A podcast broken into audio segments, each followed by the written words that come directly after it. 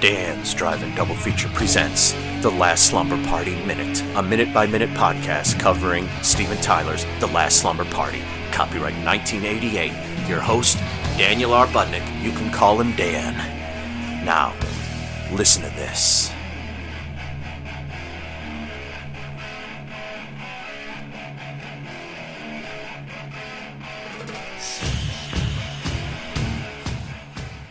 Episode 15, minute 15.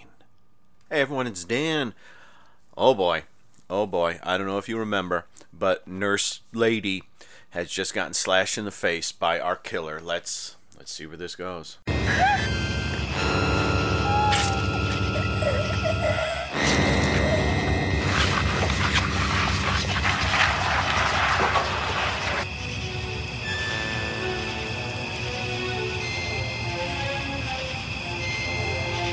that damn bus getting here anyway?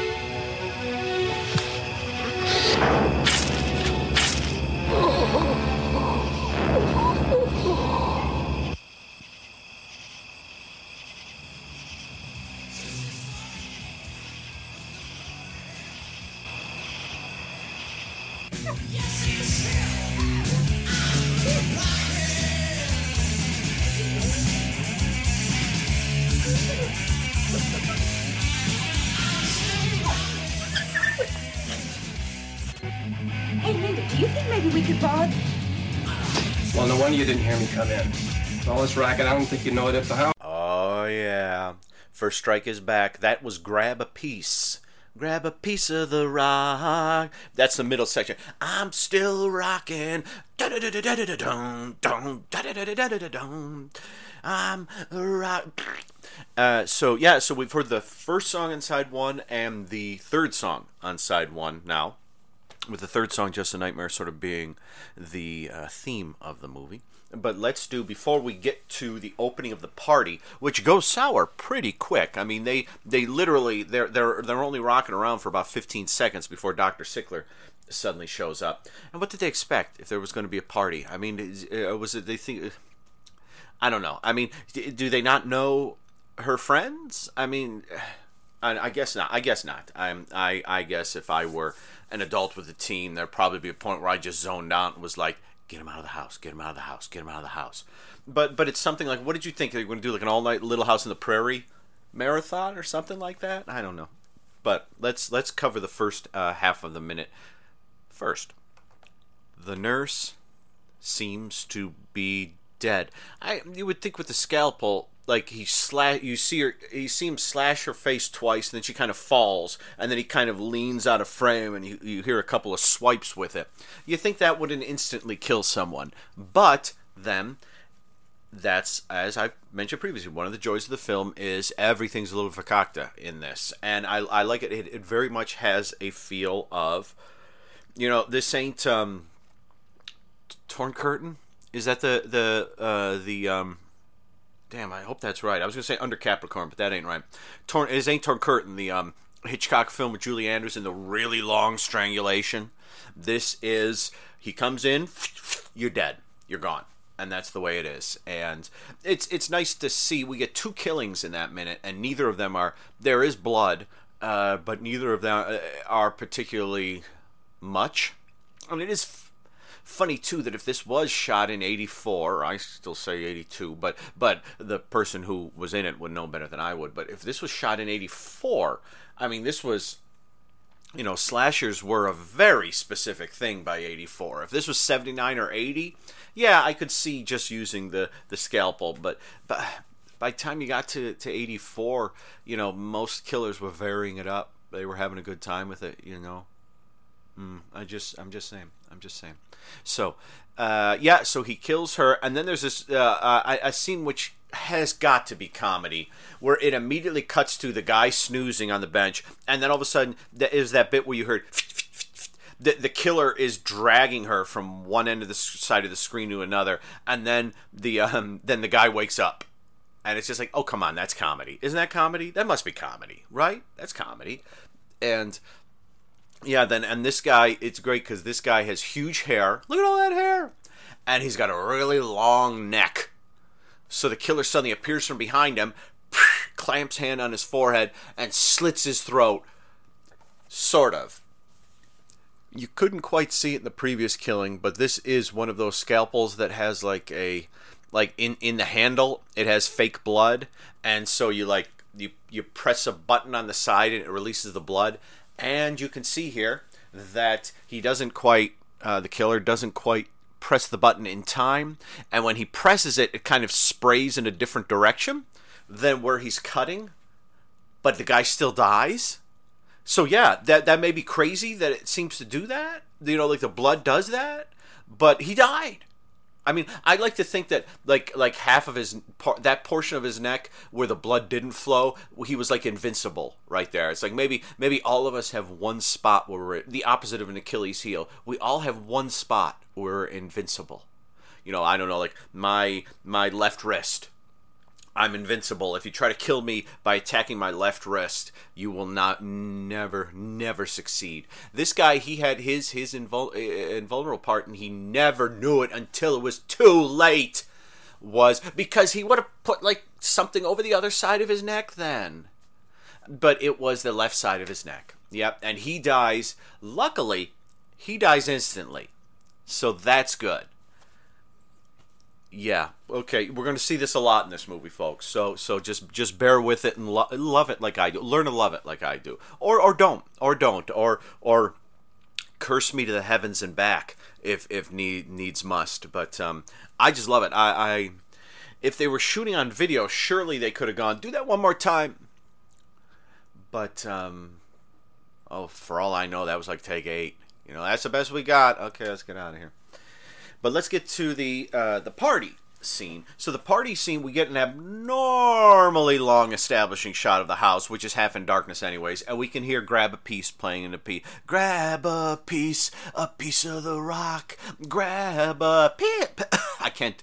A piece of piece. I can't get my voice to go that piece of the rock. Um, I applaud all those '80s guys who could do that uh, at the drop of a hat. Now I don't believe I mentioned this in the previous minutes, but to go back to the uh, Jen Jensen, Joseph Ziemba um, interview with the Alamo Drafthouse that is um, transcribed onto Bleeding Skull site. yeah. Joe says that the first people to get hold of it. Yeah, I did. I did mention this. I'm going to mention it again, just because this is where it begins to come in. The first people to get hold of it were Japanese just distributors, and they added several shots, including the shot of the bendy shot of the clock later on, and apparently they added the first strike music, which makes sense because they must have been dancing to some music, and and to me. If this was made in 84 or 82, they wouldn't have been dancing to any sort of music that sounded like that. But by time you got to the copyright date of 88, well, everyone was kind of listening, or at least suburban white girls were listening to. I knew quite a few of them were listening to. Men, I mean, '87 was hysteria. For heaven's sake, you know Cinderella's albums were out around there. Poison, you know, that was when Motley Crue went from being kind of um, a slightly scary-ish band to being, you know, just pure pop metal. So, so this was '88 was heavy uh, hair metal was kicking in big time. So to have a bunch of gals dancing to a song like this, which isn't quite hair metal, which is actually more rockin', uh, uh, but at the end of the day, the distinction is so uh, I think is so slim for most people that it's going to be like it's hair metal, and they did have big hair. So so there you go. So I'm just trying to, pardon me. I really like First Strike. I think it's a really good album. I don't of the nine songs, I, I can't I can't pick a stinker. You know, they it it does that sort of thing that a lot of albums at that time did, where you know maybe the last couple songs aren't as strong as the sort of the first side and the beginning of the second side. But um, uh, Heavy Metal Boys and Metal Machine, uh, Metal Machine, I think we might hear that later. Heavy Metal Boys. I can't argue with uh, with those songs. Um, I, I might have taken one of those and put those earlier in the album and put one of the strong, super strong songs at the end. But that did seem to happen a lot where you do that, where like last songs on albums always seem to be problematic. Even Hysteria, which I loved circa 87, 88. I always thought the first side was wonderful all the way through. The second side was brilliant till about halfway through. And then somewhere in like the last two or three songs, it feels just like they're going, okay, we got to get to an hour. We got to get to an hour. Just play this song again, but play in a different, I don't know, key or, or whatever. And I don't, I vary the tempo slow, you know. But they're still rocking. So yeah, we cut inside, and um, Tracy and Chris, I think it's Tracy, right? Um, are dancing. Uh, Linda is sitting watching TV, and they've got the music playing, and they're kind of like doing a uh, jaunty sort of dance, which. To be fair, it, it, it, the music would have obviously would have had to have been added later. the The album didn't come out till '86. I'd love to know how these Japanese distributors got the rights to the First Strike album. I'd love to contact them. I, I always figured it was something along the lines of um, it was sort of shot earlier in the 80s, um, and they had some different music playing. But by time, oh, maybe this was it. Maybe this was what the distributors were thinking. But I always thought it was Steven Tyler himself. You know, by time he actually sold it, it was like, ooh, that music's not going to fly. Um, the rest of the movie could be set at any time, sort of 82 to 88, 88 ish. The hair kind of gives it away, but I think we could sell it like that. But that music is wrong. You need to have different music that they're listening to. And so Steven Tyler went, got the rights to something.